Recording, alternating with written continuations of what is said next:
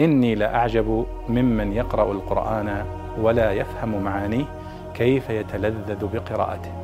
كيف يتلذذ بقراءته. بسم الله الرحمن الرحيم. يقول الله سبحانه وتعالى إذ تستغيثون ربكم فاستجاب لكم. أني ممدكم بألف من الملائكة مردفين. ما معنى مردفين؟ الإرداف هو التتابع. يأتي شخص بعد شخص بعد شخص هذا هو الإرداف. والرديف هو ال- الذي يأتي مع مع صاحبه. والأمور المترادفة بعضها فوق بعض هي يقال لها مترادفة. ولذلك قال يوم ترجف الراجفة هذه النفخة الأولى تتبعها الرادفة يعني النفخة الثانية.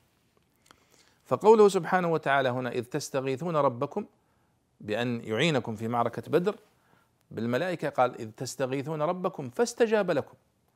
أني ممدكم بألف من الملائكة مردفين يعني يتبع بعضهم بعضا ويردف بعضهم بعضا.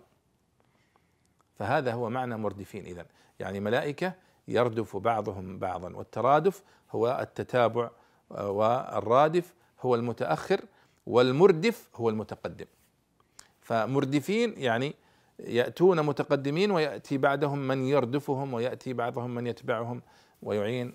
ولذلك تدخلت الملائكة في معركة بدر كما هو ثابت آه، في السنة النبوية وفي القرآن الكريم كما هو في هذه الآية وفي غيرها. والله أعلم.